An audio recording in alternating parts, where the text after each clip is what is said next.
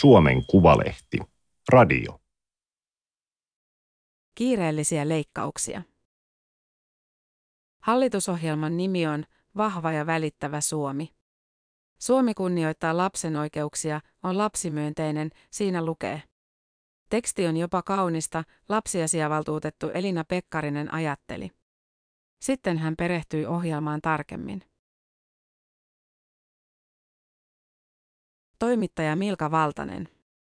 Teksti on julkaistu Suomen Kuvalehden numerossa 45 kautta 2023. Ääniversion lukijana toimii Aimaterin koneääni Ilona. Hallitusohjelma julkaistiin, kun virka-aika oli jo päättynyt. Oli perjantai. Viikko juhannukseen. Ohjelma oli kirjoitettu kauan. Elina Pekkarinen oli jo odottanut sen valmistumista. Hän on lapsiasiavaltuutettu, lasten oikeuksia edistävä viranomainen ja hän tiesi, että työtä oli tehty pieteetillä. Kirjaukset tulisivat olemaan yksityiskohtaisia. Pekkarinen tulosti paperit, hän tulostaa aina tärkeät paperit ja lähti mökille Konginkankaalle. Sen viikonlopun hän istui mökissä ja kävi tekstiä läpikynä kädessä. Hän teki reunoihin merkintöjä. Ympyröi, alleviivasi ja piirsi hymiöitä. Iloisia, surullisia ja sellaisia mykistyneitä, joilla on suu vinossa. Välillä hän piti taukoa hengitteli.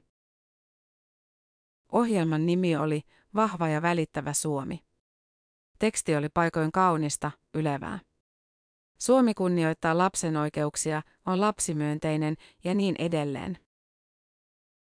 Mutta kun katsoi kirjausten lähtökohtia, varsinkin jos katsoi liitteitä, näki, että niissä oli lähdetty liikkeelle hyvin toisenlaisesta yhteiskuntakäsityksestä kuin mihin Suomessa on totuttu. Tämä ei ollut pohjoismaisen hyvinvointivaltion hallitusohjelma, vaan selvästi residuaaliseen hyvinvointipolitiikkaan uskovan valtion ohjelma. Paljon pahempi kuin Juha Sipilän hallitusohjelma. Pekkarinen kiinnitti huomiota erityisesti hallituksen sosiaaliturvauudistuksiin. Ne tulisivat olemaan ankarat. Hän soitteli ympäri kyliä.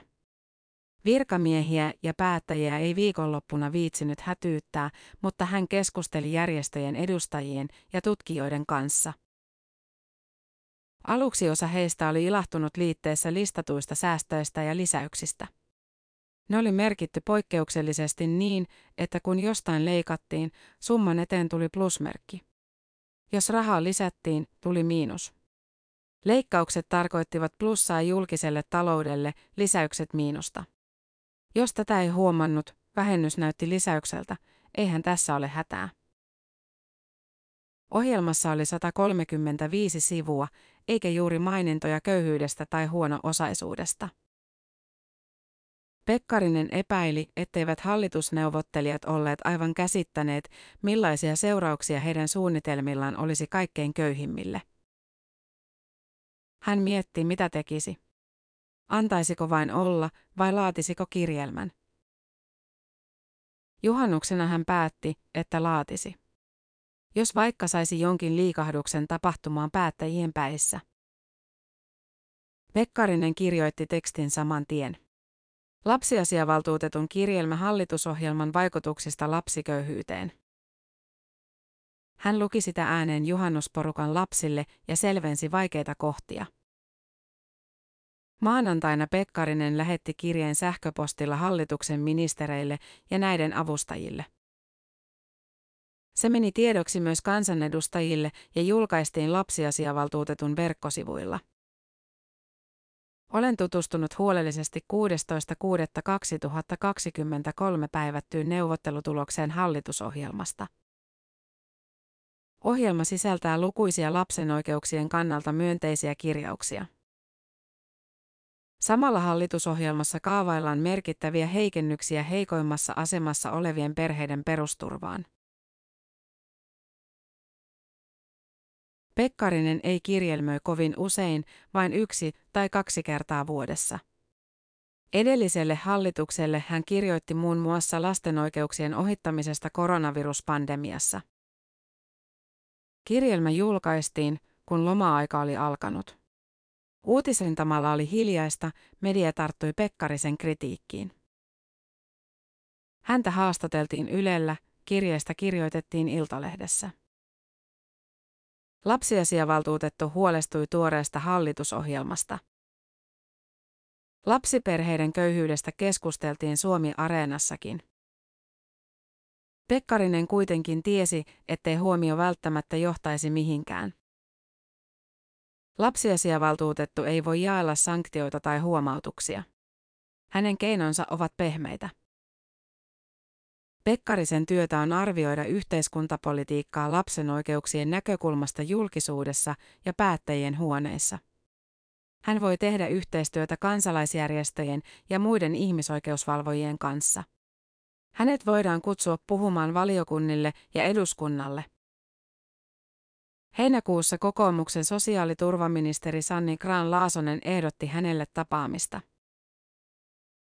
Pekkarinen kertoi ministerille, mikä häntä hallituksen suunnitelmissa pelotti.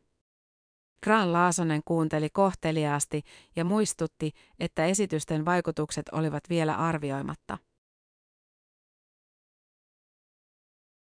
Lakien synty on hiljainen ja harmaa virkamiesprosessi. Päättäjät tekevät aloitteen ja ministeriö valmistelee, laatii hallituksen puolesta hallituksen esityksen. Ennen kuin lakiesitys annetaan eduskunnan käsiteltäväksi, se lähetetään lausuntokierrokselle. Asiantuntijat ja kansalaiset saavat lausua siitä valistuneet näkemyksensä. Näin selvitetään lakiehdotuksen hyvät ja huonot puolet, vaikutukset ja toteutusmahdollisuudet. Pienistä muutoksista ei välttämättä järjestetä laajaa lausuntokierrosta, mutta hallituksen sosiaaliturvan uudistukset olivat suuria. 29. elokuuta sosiaali- ja terveysministeriö pyysi lapsiasiavaltuutetun lausuntoa hallituksen esitykseen toimeentulotuen muuttamiseksi. 4. syyskuuta esitykseen työttömyysturvan muuttamiseksi. 8. syyskuuta asumistuen muuttamiseksi. Lakiesitykset olivat lähes suoraan hallitusohjelmasta, Merike Helander pani merkille. Kirjaukset oli vain käännetty pykäliksi. Helander on toinen lapsiasiavaltuutetun toimiston kahdesta lakimiehestä. He valmistelevat valtuutetun lausunnot. Tavallisesti viranomaisille ja asiantuntijoille annetaan vähintään kuusi viikkoa aikaa tutustua lakiesitykseen, perehtyä oikeuskäytäntöön ja tutkimuksiin, ottaa huomioon eri näkökohdat ja laatia sitten esityksestä lausunto, jossa huomautetaan mahdollisista ongelmista. Nyt lausuntojen vastausajat olivat ennennäkemättömän lyhyet. Aikaa 15 työpäivää. Toiseen kymmenen työpäivää. Kolmanteen kahdeksan työpäivää. Lisäksi samaan aikaan piti valmistella muitakin lausuntoja. Eduskuntavaalit oli järjestetty huhtikuussa ja sitten hallitusneuvottelut olivat venyneet. Hallitus oli päässyt aloittamaan työnsä vasta kesäkuussa. Ensimmäisten lakien valmisteluun oli jäänyt aikaa vain neljä, viisi viikkoa. Poikkeusaikataulusta mainittiin erikseen lausuntopyynnön vastausohjeessa. Lausuntoaika on tavanomaista lyhyempi johtuen budjettilakien valmisteluaikataulusta. Muutkin lausunnonantajat kiinnittivät aikatauluihin huomiota. Syntyi porua. Ei hyvää lainvalmistelua, lainsäädännön arviointineuvoston puheenjohtaja kirjoitti viestipalvelu Xssä. Oikeuskansleri sanoi Helsingin Sanomissa, että lyhyet lausuntoajat ovat ongelma. Yhden asiantuntijaverkoston puheenjohtaja kertoi saaneensa 20 sivua pitkän lausuntopyynnön oikeusministeriöltä. Kuusi päivää aikaa vastata, hän kirjoitti. Kyllähän tämä tuntuu vähän vittuilulta. Hallitus esitti säästöjä, työhön kannustavaa sosiaaliturvaa, kuten hallitusohjelmassa oli muotoiltu. Se halusi kohdentaa tuet kaikkein vähävaraisimmille ja kannustaa kansalaisia töihin. Se esitti työttömyysetuuden suojaosuuden ja lapsikorotusten poistamista, toimeentulotuen ehtojen kiristystä, asumistuen leikkausta ja tuen poistamista omistusasunnoissa asuvilta. Vuodessa 250 miljoonan euron säästöjä työttömyysturvasta, yli 20 miljoonan säästöjä toimeentulotuesta ja 385 miljoonan säästöjä asumistuesta. Esitykset oli käytävä läpi yksitellen ja kohta kohdalta. Ne liittyivät toisiinsa, mutta kaikista kolmesta oli lausuttava erikseen. Helanderilla oli kova kiire, mutta lisäksi esitettyjen lakien seurauksista oli paha sanoa mitään varmaa. Hän ihmetteli, miten vaillinaista valmistelu oli. He keskustelivat Elina Pekkarisen kanssa siitä, oliko päättäjiltä voinut jäädä huomaamatta valtiontalouden tarkastusviraston keväinen raportti. Siinä suositeltiin keksimään ratkaisuja, jotka vähentäisivät toimeentulotuen käyttöä asumiskuluissa. He puhuivat siitä, mitä tutkimuksia lausunnossa nostettaisiin esiin. Yhdessäkään lakiesityksessä ei viitattu lapsiköyhyystutkimuksiin. Suurin ongelma oli, että lakien yhteinen vaikutusarviointi puuttui. Sellainen oli luvattu, mutta vasta myöhemmin syksyllä. Työttömyysturvan lapsikorotuksen poistaminen leikkaisi yhden lapsen perheeltä 125 euroa kuukaudessa, kahden lapsen perheessä 184 euroa ja kolmen lapsen perheessä 238 euroa kuukaudessa. Lähes joka neljäs, kahden vanhemman lapsiperhe tippuisi pois koko asumistuelta. Monet tukien saajista saavat sekä työttömyysetuutta että asumistukea ja sosiaaliturva heikkenisi monesta suunnasta. Kukaan ei ollut laskenut, kenen turva heikkenisi eniten. Helander kirjoitti jokaiseen lausuntoon saman tekstin. Lapsiasiavaltuutettu huomauttaa esitysluonnoksen puutteellisista vaikutusarvioinneista. Myöskään hallitusohjelmaan sisältyvien lasten ja lapsiperheiden toimeentuloon liittyvien lukuisten muutosten kokonaisarviointia ei ole käytettävissä. Esitysluonnoksen ehdotusten arviointi on erittäin vaikeaa. Sosiaaliturva on kallis menoerä. Sen osuus on 44 prosenttia julkisen talouden menoista. Vuonna 2021 erilaiset tuet ja sosiaalipalvelut maksoivat euroissa 78 miljardia. Summasta suurin osa, 32,7 miljardia euroa, kului ikääntymisen menoihin, pääasiassa vanhuuseläkkeisiin. Työttömyysetuuksiin käytettiin 5 miljardia euroa.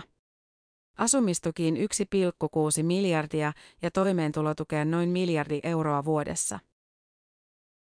Sosiaaliturvan menot ovat kasvaneet koko 2000-luvun ajan. Julkisen sektorin menot ovat kasvaneet nopeammin kuin tulot, ja koska ihmisiä vanhenee enemmän kuin varttuu, menot jatkavat kasvuaan myös tulevaisuudessa. Samalla Suomen talouskasvu junnaa ja velka kasvaa. Ohjelmassaan hallitus lupasi tasapainottaa taloutta, jotta hyvinvointivaltio olisi turvattu myös tulevaisuudessa. Se lupasi vahvistaa julkista taloutta kuudella miljardilla eurolla tämän vaalikauden aikana. Hallitus ei halunnut korottaa veroja. Sen oli lisättävä talouskasvua, vähennettävä työttömyyttä ja tehtävä säästöjä. Kehitettävä malli, jossa työnteko on kannattavampaa kuin tuilla eläminen, näin ohjelmassa on linjattu ja koska säästöjä haluttiin heti vuodesta 2024, niitä koskevat lait piti valmistella nopeasti. Oli kulunut lähes kolme viikkoa siitä, kun lapsiasiavaltuutetun toimisto oli jättänyt lausuntonsa sosiaali- ja terveysministeriölle. Elina Pekkarinen oli kuumeessa. Ministeriö oli nyt arvioinut leikkausten yhteiset vaikutukset. Pekkarinen luki niitä ruudulta vuoteessa ja otti kuvakaappauksia. Arviossa luki, että leikkausten seurauksena lapsiperheiden köyhyys lisääntyisi. Pekkarinen kiinnitti tähän huomiota, sitä ei edes yritetty kiistää. Sanottiin, että tuloerot kasvaisivat. Verotusta kevennettäisiin, mutta kaikkein pienituloisimpien kotitalouksien tulot pienenisivät. Suurituloisimpien suurenisivat. Eniten tulot pienenisivät nuorilla aikuisilla, yksin asuvilla ja yksinhuoltajilla. Hallituksen esityksissä oli kaavailtu, että leikkaukset saisivat ihmiset menemään kokoaikaiseen työhön. Vaikutusarvion mukaan toimien seurauksena tulisikin yli 60 000 uutta työllistä. Varsinkin kahden aikuisen talouksille ja kahden vanhemman perheille työnteosta tulisi kannustavampaa. Joidenkin ihmisten kohdalla uudistukset kuitenkin heikentäisivät työnteon kannustetta. Työttömyysturvan ja asumistuen suojaosan poistaminen tarkoittaisi, että pienetkin tulot laskevat tukien määrää.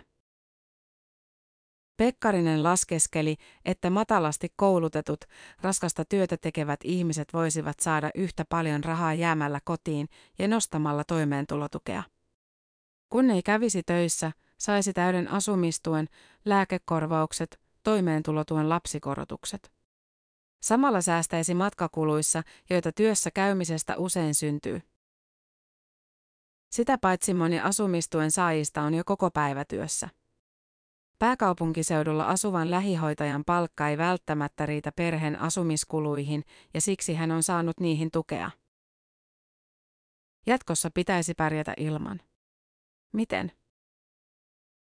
Pekkarinen ei tiennyt. Voi hankkia toisen työn sitten varmaan. Mutta kuka ne lapset sitten hoitaa?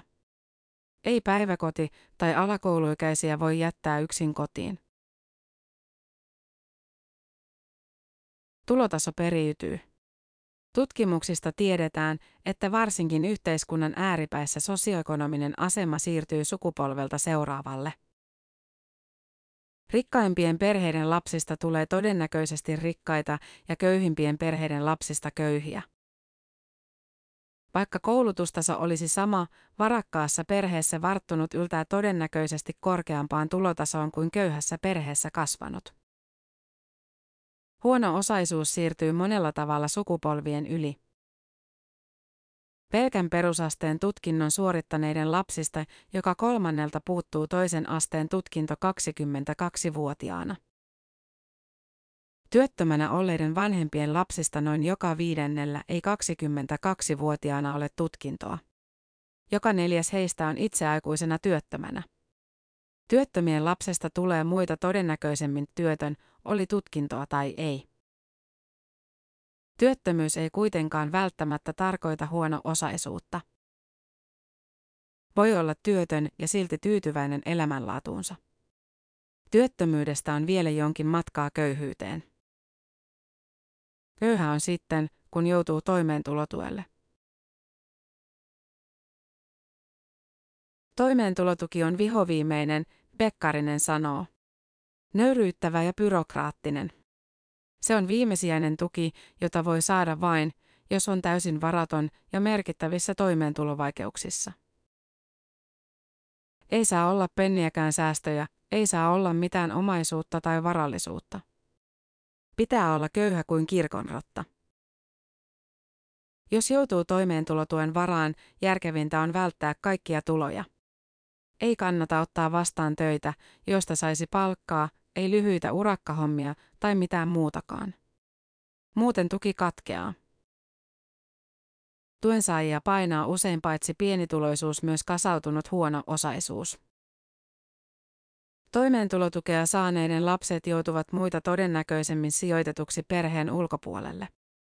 Lapsilla on muita harvemmin aikuisena toisen asteen tutkinto, muita harvemmin työpaikka. He nostavat muita todennäköisemmin itsekin aikuisena toimeentulotukea. Heistä tulee pysyvästi pienituloisia, siis köyhiä. Nyt noin 12 prosenttia lapsista kasvaa Suomessa köyhässä perheessä. Määrä on noussut 1990-luvun lamasta saakka. Erityisen nopeasti köyhyys on lisääntynyt sen jälkeen, kun Ukrainan sota alkoi. Elinkustannusten nousun vuoksi Suomessa on nyt 62 000 uutta kotitaloutta, joiden tulot eivät riitä kohtuulliseen elämiseen. Millaisia koteja ne ovat?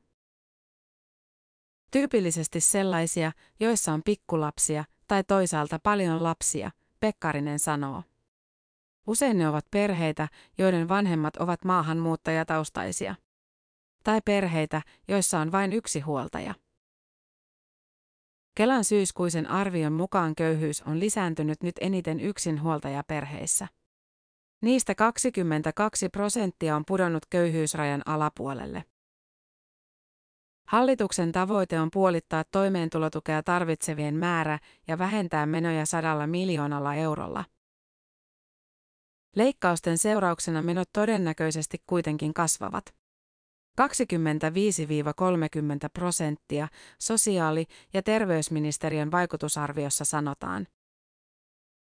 Toisaalta hallitus on sanonut vähentävänsä myös nuorisorikollisuutta ja syrjäytymistä, parantavansa maahanmuuttajataustaisten lasten osallistumisastetta varhaiskasvatuksessa, Pekkarinen huomauttaa. Nämä ovat hyviä tavoitteita, Pekkarinen on niistä iloinen. Mutta hänestä leikkaukset ovat ristiriidassa niiden kanssa. Tämä on nähty jo Tanskassa. Kun työntekoon yritettiin kannustaa leikkaamalla maahanmuuttajien tukia, vaikutukset kohdistuivat erityisesti lapsiin.